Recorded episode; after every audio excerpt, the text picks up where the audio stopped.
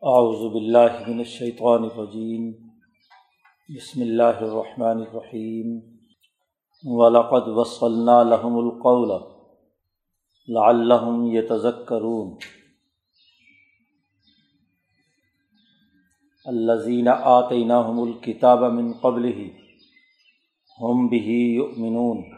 وإذا يتلى عليهم قالوا آمنا به.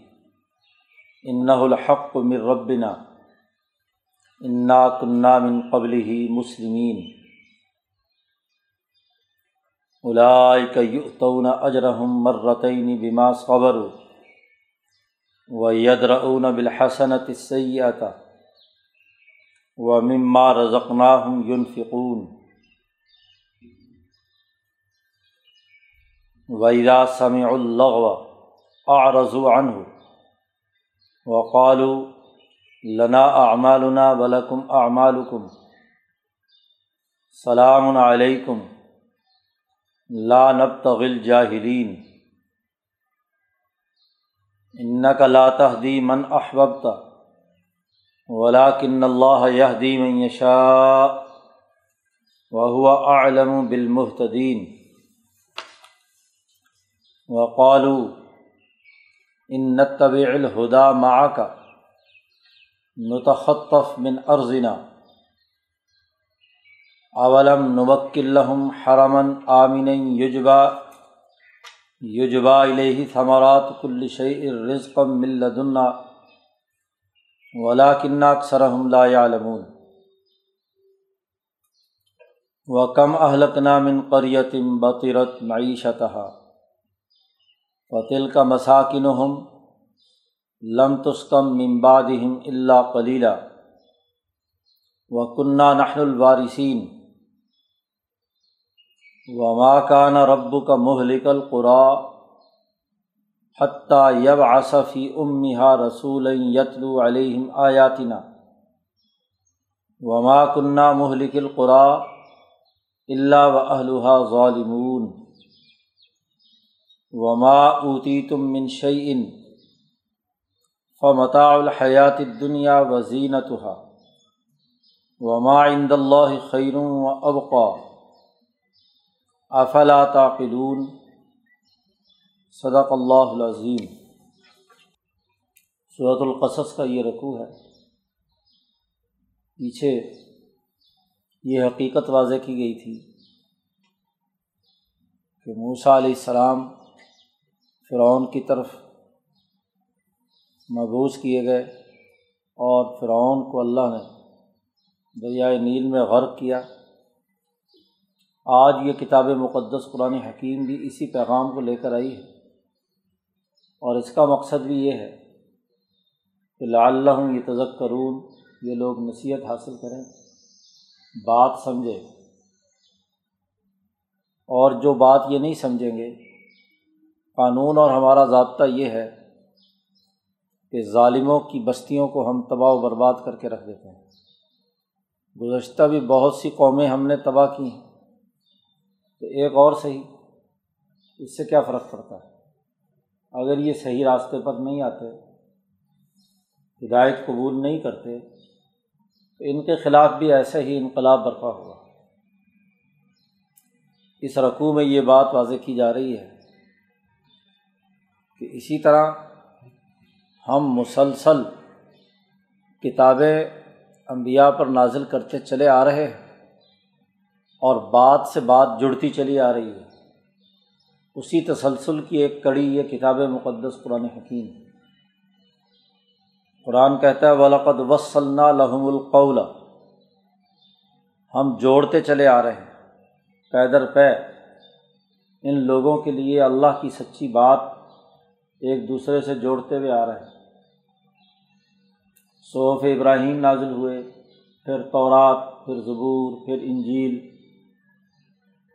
امبیا علیہم السلام پر کتابیں ایک دوسرے کے ساتھ جڑی ہوئی ہیں۔ اور امبیا کی جماعتیں بھی ایک دوسرے سے جڑی ہوئی ہیں۔ اور جو ظالم اور متکبر ہیں، ان کا بھی آپس میں جوڑ ہے۔ تو ہم یہ بات بار بار بار بار پیدر پہ لوگوں کے سامنے کہتے چلے آ رہے ہیں۔ اور اس کا مقصد یہ ہے کہ لا اللہ یہ تزک تاکہ لوگ نصیحت حاصل کریں، تذکر اور یادداشت ان کے پاس ہو، باتوں کو سمجھیں۔ اللہ دینا عطینہ الکتاب من قبل ہی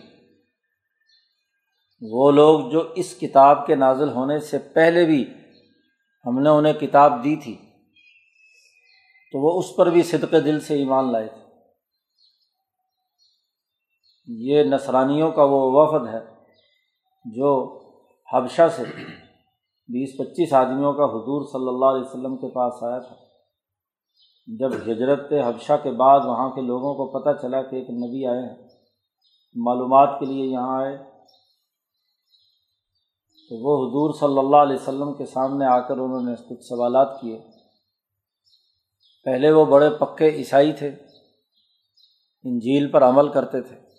عیسیٰ علیہ السلام کو نبی مانتے تھے۔ اب جب آپ صلی اللہ علیہ وسلم نے انہیں قرآن پڑھ کر سنایا، تو وہ رونے لگے۔ جس کی تفصیلات گزری ہیں پیچھے۔ فیضا سامع ما انزل الرسول خوب روئے اور پھر حضور صلی اللہ علیہ وسلم پر ایمان لائے، مسلمان ہو گئے۔ قرآن حکیم ان کی تعریف کر رہا ہے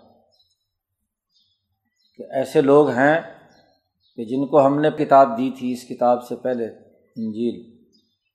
ہم بھی یؤمنون، وہ اس پر پختہ یقین رکھتے تھے۔ وائزا یتلا علیہم اور جب یہ قرآن حکیم کی ان پر تلاوت کی گئی، تو قالو کہنے لگے آمنا بھی ہم اس پر بھی ایمان لاتے ہیں۔ ان الحق کو میر ربنا۔ بے شک یہ حق ہے ہمارے پروردگار کی طرف سے۔ اور ہم تو پہلے بھی مسلمان تھے۔ انا کنہ من قبل ہی مسلمین۔ ہم تو اس سے پہلے بھی مسلمان تھے۔ پہلے بھی اللہ کے کلام پر ایمان لا کر عیسیٰ علیہ السلام کی انجیل پر یقین رکھتے تھے۔ اور اب یہ قرآن نازل ہو گیا تو ہم اس پر بھی ایمان رکھتے ہیں۔ اب ان ان کے عمل اپنی کتاب پر بھی ڈبل اور کتاب مقدس پر بھی ڈبل۔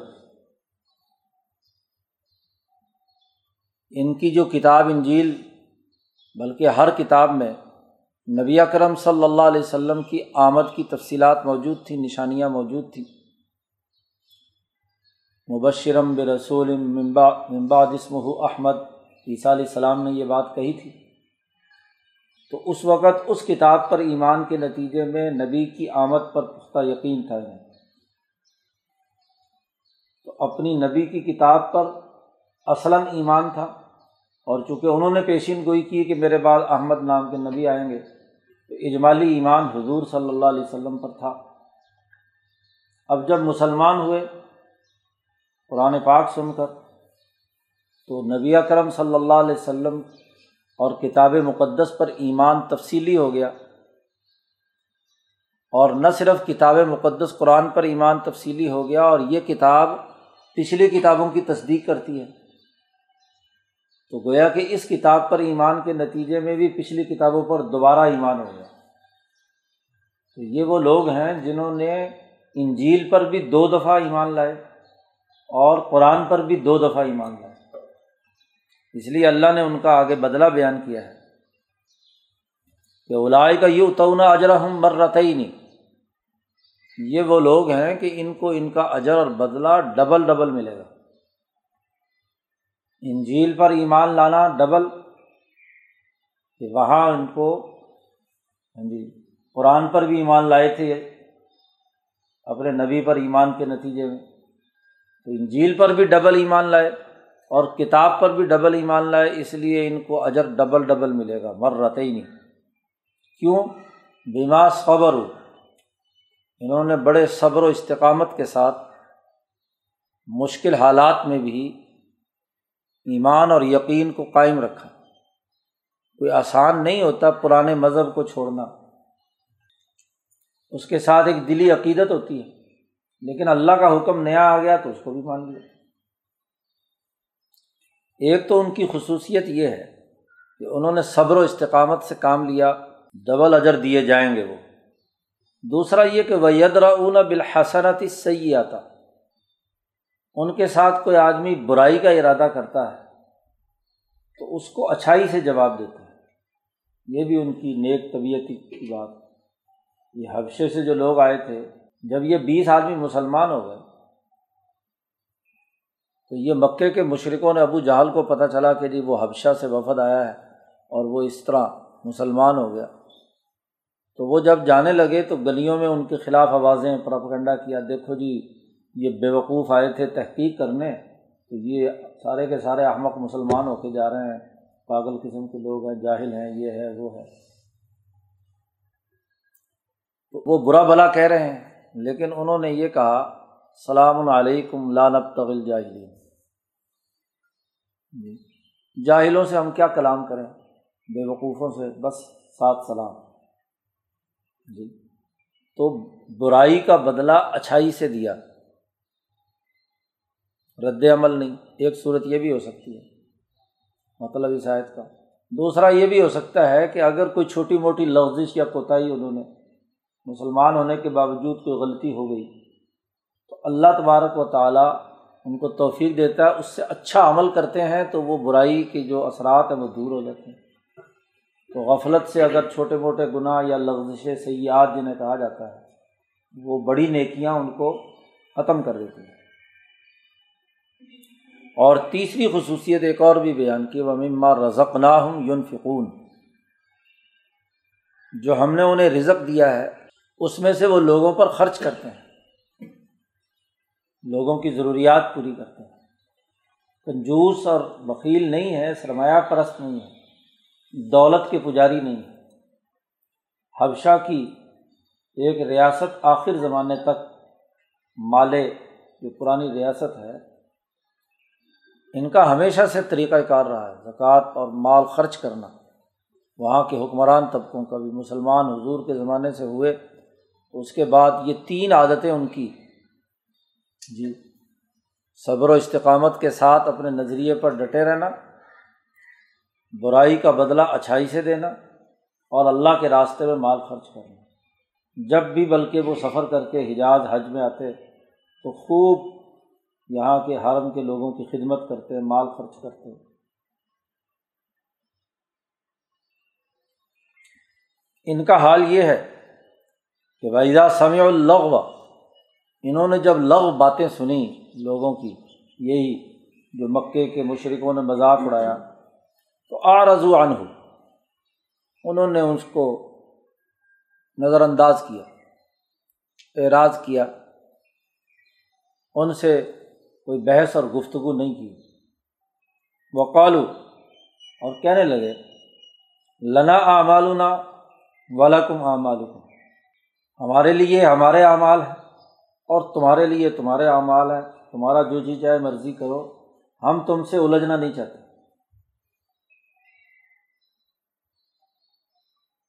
دائی جب دعوت مکمل کرے اور اگلی بات کوئی سمجھنے کے لیے تیار نہ ہو، تو آخر میں یہی کہنا چاہیے کہ ٹھیک ہے، آپ اپنے اس پر عمل کرو۔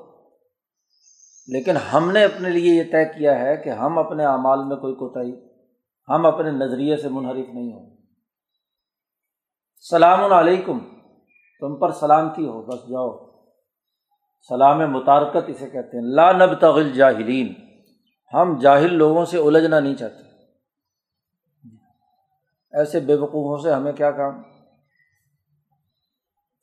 باقی رہی یہ بات کہ مکے کے مشرق مسلمان نہیں ہو رہے۔ حضور کو اس پر تکلیف ہوتی تھی۔ اور خاص طور پر حضور نے بڑی ہی کوشش کی اپنے چچا ابو طالب کو کلمہ پڑھانے کی یہ اگلی آیت اسی موقع پر نازل ہوئی تھی۔ جیسا کہ صحیح احادیث میں آتا ہے۔ بخاری میں روایت حضور صلی اللہ علیہ وسلم نے موت کے وقت ابو طالب پر بہت زور لگایا۔ کہ تم ایک دفعہ کلمہ پڑھ دو۔ جی میرے کان میں پڑھ دو۔ تو اب یہ سارے سات آٹھ بڑے بڑے شیطان سردار ابو جہل اتبا شیبہ، یہ سب آ کر وہاں بیٹھ گئے۔ جی۔ اب بار بار ان کو کہہ رہے ہیں، دیکھو آخری وقت اپنے بھتیجے کی بات نہ مان لینا تو اکسانے کے لیے چاروں طرف جو ہے، حضور بار بار کہہ رہے ہیں، چچا جان، ایک دفعہ بس صرف میرے کان میں کر کہہ دو، لا الہ الا اللہ محمد رسول تو چچا بہرحال اسی بات پر رڑے رہے۔ انہوں نے کہا کہ بھائی دیکھو، یہ لوگ کیا کہیں گے کہ مرتے وقت اتنا بزدل ہے چچا کے بھتیجے کے پیچھے لگ گیا۔ تو جب ابو طالب کا وصال ہو گیا تو حضور کو بڑی تکلیف رہی کہ میں نے بڑی کوشش کی، لیکن ان سارے گمراہوں نے انہیں ہاں جی کلمہ نہیں پڑھنے دیا۔ اس پر اللہ پاک نے آیت نازل کی۔ ان کا لا تحدی من احبب کا اے محمد صلی اللہ علیہ وسلم آپ جس کو پسند کرتے ہیں، اس کو تم خود ہدایت نہیں دے سکتے۔ تم ہدایت پر نہیں لا سکتے جس کو تم پسند کرتے ہو۔ من احباب کا ولاکن اللہ یہ دی میں شاہ اللہ تعالیٰ جس کو چاہتا ہے ہدایت پر لے آتا ہے۔ تمہارے چاہنے یا تمہاری محبوب شخصیت ہونے کی وجہ سے جس کو تم چاہو کہ وہ ہدایت پر آ جائے تو ایسا نہیں ہو سکتا۔ وہ عالم بالمحتدین اللہ تعالیٰ خوب جانتا ہے کہ ہدایت والے کون ہیں۔ لوگوں کی استعداد مختلف ہوتی ہے۔ اب جو آدمی اپنی اتنی بڑی برادری کو نہیں چھوڑنا چاہتا ہاں جی بڑے بڑے سردار، حالانکہ خود ان کا سرداروں کا سردار وہ اگر فیصلہ کرے تو باقی لوگ جو ہیں، ان پر بھی اس کا اثر ہوگا۔ لیکن وہ اپنی امامت اور صدارت کے باوجود مکے کی ریاست کا سربراہ ہونے کے باوجود وہ اتنا کمزور ہو کہ وہ لوگوں کی رائے اور جو اپنے ماتحت لوگ ہیں ان کی رائے کے مطابق عمل کر رہا ہو، تو اس کا مطلب یہ کہ وہ اپنی رائے میں آزاد نہیں ہونا چاہتا۔ وہ بے وقوفوں اور جاہلوں کی رائے کا اثر رہنا چاہتا ہے۔ تو آپ چاہے جتنی مرضی کوشش کر لیں، آپ کے اندر یہ طاقت نہیں ہے کہ آپ ہدایت دے سکیں۔ ہدایت دینا تو استعداد کے مطابق اللہ کی طرف سے ہوتا ہے۔ اس لیے آپ غمگین مت ہوں۔ دل پر مت لیں اس لیے اس چکر میں نہ رہیں۔ لا تحدی من احباب تھا اب یہ احادیث صحیحہ میں موجود ہے۔ حضرت شاہ عبد القادر صاحب دہلوی رحمۃ اللہ علیہ نے بھی یہی شان نزول عیسائیت کا بیان فرمایا ہے۔ لیکن اس موضوع پر جو لمبی چوڑی بحث ابو طالب کے ایمان اور کفر کی کی جاتی ہے، یہ فضول اور لغ باتوں میں سے یہ معاملہ بہت نازک ہے اور غیر ضروری معاملہ ہے۔ کوئی ہم سے سوال نہیں ہوگا کہ بھائی تم بتاؤ کہ ابو طالب مسلمان تھا یا کافر۔ اب مولوی بڑی بڑی لمبی چوڑی بلا وجہ کی بحثیں کرتے ہیں اور علماء نے بڑی کتابوں کی کتابیں اس پر لکھ ماری ہیں۔ یہ حضور کے ساتھ یوں کیا تھا یوں کیا تھا، مسلمان تھے بلکہ یوں تھے۔ آج کل بھی ایک فتنہ پھیلا ہوا ہے۔ ہاں جی۔ تو یہ غیر ضروری بحثیں، ان کا نہ کوئی تعلق ہے، نہ لینا، نہ دینا۔ اس آیت کا جو شان نزول بخاری وغیرہ صحیح حادث سے ہے، وہ اتنا ہی ہے۔ یہ آیت اسی وقت نازل ہوئی تھی جب ابو طالب نے باوجود حضور کے کہنے کے وہ کلمہ نہیں انہوں نے پڑھا اور وہ اسی میں فوت ہو گئے۔ باقی اللہ میاں ابو طالب سے کیا معاملہ کریں گے تو اللہ میاں جانے اور ابو طالب جانے اور حضور صلی اللہ علیہ وسلم جانے؟ اب یہاں ادھر ادھر کی تعویلات کرنا اس آیت کے اندر احادیث سیاحت سے ہٹ کر تو یہ بھی درست نہیں ہے۔ یہ لوگ مکے کے، کچھ لوگ ایسے بھی تھے۔ وہ کہتے تھے کہ اگر ہم مسلمان ہو گئے، کلمہ پڑھ لیا تو یہ سارے عرب قبائل ہم پر حملہ آور ہو کر ہمیں ختم کر دیں گے۔ قالو، کہتے ہیں، کہنے لگے، ان طب الہدا ماں کا۔ اگر ہم آپ پر ایمان لا کر ہدایت کی اتباع قبول کر لیں، تو نتخطف من ارزنا ہم اپنی زمین مکہ سے اچک لیے جائیں گے۔ اختتاف کہتے ہیں، کسی کو اچانک اٹھا لینا۔ جیسے چیل آتی ہے ہاں جی گوشت کو، کسی بھی چیز کو بس حملہ آور ہوئی اور اٹھا کر لے گئی سارے عرب قبائل چاروں طرف کے، اگر ہم مسلمان ہو گئے، کلمہ پڑھ لیا تو یہ سارے قبائل جو ہیں ہم پر حملہ آور ہوں گے اور ہم زمین میں صفا ہستی سے مٹ جائیں گے۔ ہمیں یہ مال و دولت ہمارا لوٹ کر لے جائیں گے۔ متخطف من عرضنا اللہ تعالیٰ نے اس کا جواب دیا، اولم نمک الحم حرمن آمین کیا ہم نے ان کو ٹکانا نہیں دے رکھا اس امن والے حرم کے اندر؟ ان کے کرتوت تو ایسے ہیں کہ لوگ ان کو کچا کھا جائیں۔ ظلم اور تکبر اور انسانیت دشمنی۔ یہ تو اس حرم کی وجہ سے یہ حرم امن کی جگہ ہے۔ کوئی ان کو بری نظر سے نہیں دیکھتا۔ جی پورے عرب میں حرم کا ایک تقدس ہے۔ تو اللہ کے گھر کے حرمت کی وجہ سے کوئی قبیلہ آ کر یہاں ہاں جی ان پر حملہ آور اس لیے نہیں ہوتا کہ مقدس جگہ کے متولی ہیں۔ تو ان کا ظلم برداشت کرتے ہیں، لیکن ان کو کچھ کہتے نہیں۔ تو یہ ہرمن آمین یہ ہم نے ہی تو دیا ہے۔ ہم نے ان کو جگہ دی ہے ٹکانا دے رکھا اپنے گھر میں۔ پھر یہ ایسا حرم ہے کہ یوجبا الہی ثمرات کل شعی رزقن ملدن ہماری طرف سے ان کو رزق یہ ملتا ہے کہ دنیا کا ہر پھل ہاں جی ہر جگہ سے کھینچا چلا آتا ہے یہاں۔ دنیا کا جو بھی نیا پھل کہیں بھی آتا ہے، تو وہ سب سے پہلے حرم پہنچتا ہے۔ ہاں جی، ہر طرح کے پھل، فروٹ، ڈرائی فروٹ، ہر چیز۔ حالانکہ یہاں تو نہ زراعت ہوتی، نہ کاشت ہوتی، نہ کوئی درخت، نہ کوئی کھجور، نہ کچھ۔ اس کے باوجود یہاں ہر پھل ملتا ہے، ہر موسم میں۔ تو رزق ہم نے وافر دیا ہے اور امن کے لیے سیاسی امن و امان کا حرم دیا ہے۔ یہ کس نے دیا ہے؟ ہم نے تو دیا ان کو۔ اللہ پاک کہتے ہیں ولاکن اکثر ہم لا علمون لیکن ان کی اکثریت جانتی نہیں ہے۔ تو یہ کیسے ہو سکتا ہے کہ جب اللہ پر ایمان لائیں گے، اس کتاب پر ایمان لائیں گے، تو کوئی طاقت ان کو کوئی نقصان پہنچا سکے؟ گی یہ ان کا بہانا ہے صرف۔ کہ ہم ایمان اس لیے نہیں لاتے کہ جی کہیں ہم پر جو ہے باقی عرب قبائل حملہ آور نہ ہو جائیں۔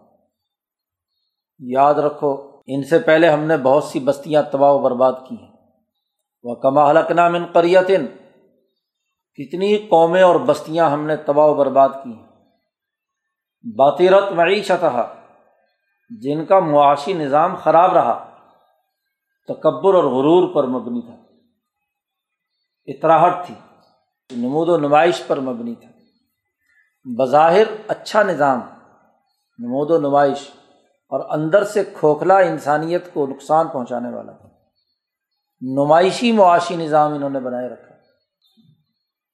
بظاہر لین دین، معاملات، خرید و فروخت، اوپر سے بڑے اچھے اور خوبصورت، لیکن اندر سے ڈنڈی مارنا، کم تولنا، کم ناپنا، لوٹ مار کرنا ہاں جی اچھے معاہدوں کے عنوان سے دوسرے غریبوں، یتیموں کے حقوق چھین لینا، قانون کے اور امن و امان کے نام پر انسانیت کی جو سیاسی طاقت ہے، وہ چھین لینا۔ ذرا دیکھو تو صحیح فتل کا مساکن ہم یہ بستیاں اور گھر ہیں جن کو ہم نے تباہ و برباد کیا۔ لم تسکم ممباد اللہ کلیلہ اس کے بعد بہت تھوڑی اللہ ماشاء اللہ کوئی بستی ہے جو بعد میں کوئی آباد ہوئی ہے، ورنہ جہاں عذاب ہمارا آیا، بستی تباہ کی۔ آج بھی ان کے کھنڈرات نظر آ رہے ہیں۔ قوم عاد، قوم سمود احقاف، تو یہ سارے تم جاتے ہو سفر پہ شام اور یمن، تو راستے میں دیکھتے ہو ان کے کھنڈرات ہیں۔ دل کا مساکن ہوں یہ ان کے اجڑے ہوئے گھر ہیں۔ کہ اس کے بعد کوئی ان میں نہیں بسا۔ اللہ ماشاء اللہ کو ایک آدھ۔ اور جب یہ بات طے ہے، تو کنہ نحن الوارثین۔ ہم ہی کیا ہے وارث ہے ساری دنیا تباہ و برباد ہو گئے گی۔ تو وارث اللہ پاک کہتے ہم ہی ہیں زمین تو کیا خیال ہے کہ پچھلی بستیاں ہم نے تباہ و برباد کی ہیں تو اس بستی کو تباہ نہیں کر سکتے؟ اصل قانون اور ضابطہ کیا ہے؟ بستیاں ویسے نہیں تباہ ہوتی۔ قوموں کی قوموں تمام کو تباہ و برباد کرنے کا ایک قانون اور ضابطہ ہے۔ وہ قانون اگلی آیت میں بیان کر دیا وما کا نہ ربو کا محلک القرا تیرا رب بستیوں کو غارت کرنے والا، تباہ و برباد کرنے والا نہیں ہے۔ اس وقت تک نہیں تباہ کرتا، جب تک کہ یب آصفی ام نہا رسول ان بستیوں میں جو بڑی بستی ہے، مرکزی شہر، ام القرا جیسے قرآن حکیم نے مکہ مکرمہ کے بارے میں کہا۔ تو بڑے شہر کے اندر ایک رسول بھیجتا ہے، یتلو علیہم آیاتینہ وہ ہماری آیات ان پر پڑھ کر سناتا ہے۔ حجت تمام ہوتی ہے، اور جب حجت تمام ہوتی ہے اور پھر لوگ نہیں مانتے، تو پھر ہم انہیں تباہ و برباد کرتے وما کنہ محلک القرا اللہ و اہلہ ظالمون۔ ہم بستیوں کو تباہ و برباد اس وقت تک نہیں کرتے جب تک کہ بستیوں والے خود ظالم نہ ہوں۔ اہلحا ظالمون۔ بستیوں والے جب ظالم ہوتے ہیں، تو پھر ہم ان بستیوں کو تباہ و برباد کرتے ہیں۔ وما اوتی تم من شعین فمتا الحیات دنیا تمہیں جو کچھ دنیا میں چیزیں دی گئی ہیں، جو شے بھی تمہیں دنیا میں دی گئی ہے یہ دنیا کی زندگی کی ضرورت کی چیزیں ہیں متا بس وقتی ضرورت پورا کرنے کے لیے۔ بھوک لگی ہوئی ہے تو کھانا۔ متا ہے لباس پہننا ہے، گرمی، سردی سے بچاؤ کے لیے تو متا ہے۔ جی، آرام کرنا ہے، گھر متا ہے۔ متا اس چیز کو کہتے ہیں جس کو استعمال میں لا کر انسان اپنی کوئی وقتی ضرورت پوری کر لیتا تو یہ دنیا کی زندگی کا متا ہے اور زیادہ سے زیادہ بزینت ہوا دنیا کی زندگی کی خوشی ہے۔ بس۔ پانچ سے دس منٹ کی ہیپینیس ہوتی ہے، بس۔ کوئی بھی نئی بات آئے، کوئی اچھی چیز لگے تو پانچ دس منٹ آدمی خوش ہوتا ہے۔ اس کے بعد پھر موڈ بدل جاتا ہے۔ تو زینت بھی جو ہے، جو آنکھوں کو اچھی لگتی ہے، اس کا بھی ایک وقت مقرر ہے۔ بس، اس کے بعد پھر ختم۔ پھر وہ لذت ختم ہو جاتی۔ ہے تو دنیا کی زندگی صرف متا ہے، ضرورت پوری کرنے کے لیے ہے اور ایک وقتی زینت ہے۔ بس، اس کے علاوہ اور کچھ نہیں۔ اور یاد رکھو، وما عند اللہ خیروں و ابقا جو کچھ اللہ کے پاس ہے وہ زیادہ بہتر ہے اور زیادہ باقی رہنے والا ہے۔ یہ تو صرف وقتی ضرورت پوری کرے گا۔ اور جو جنت ہے اور وہاں کے انعامات ہیں، وہ ہمیشہ ہمیشہ کے لیے ہیں۔ اور وقتی لذت نہیں، حقیقی لذت ہے۔ افلا تعقلون؟ کیا تم عقل سے کام نہیں لیتے؟ ایک عارضی، فانی اور وقتی لذتوں کے پیچھے تو بھاگ رہے ہو۔ اور جو اصل باقی رہنے والی اور ہمیشہ ہمیشہ کی چیزیں ہیں، اس کو چھوڑ رہے ہو، کوئی کیا اس کو کوئی عقل مندی کہے گا؟ افلا تعقلون؟ کیا تمہارے اندر عقل نہیں ہے؟ تو پورے رقوع میں ایک ضابطہ اور قانون بتلا دیا کہ جو بھی ظلم کرنے والا ہے، ان کی بستیوں کو ہم تباہ و برباد کرتے ہیں۔ پچھلی قومیں بھی ہم نے اسی طرح تباہ کی ہیں، جو باطیرت معیشت آج تو مکے والوں تمہارا معاشی نظام بھی ظلم کا ہے، یا جو بستی بھی ایسے جرم کا ارتکاب کرے گی، اسے ہم تباہ و برباد کر کے چھوڑیں۔ تو باقاعدہ انقلاب کا اعلان کر دیا گیا۔ اللہ تعالیٰ قرآن حکیم کو سمجھنے اور اس پر عمل کرنے کی توفیق عطا کرے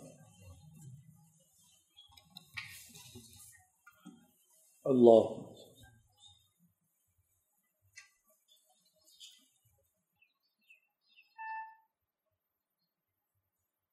اور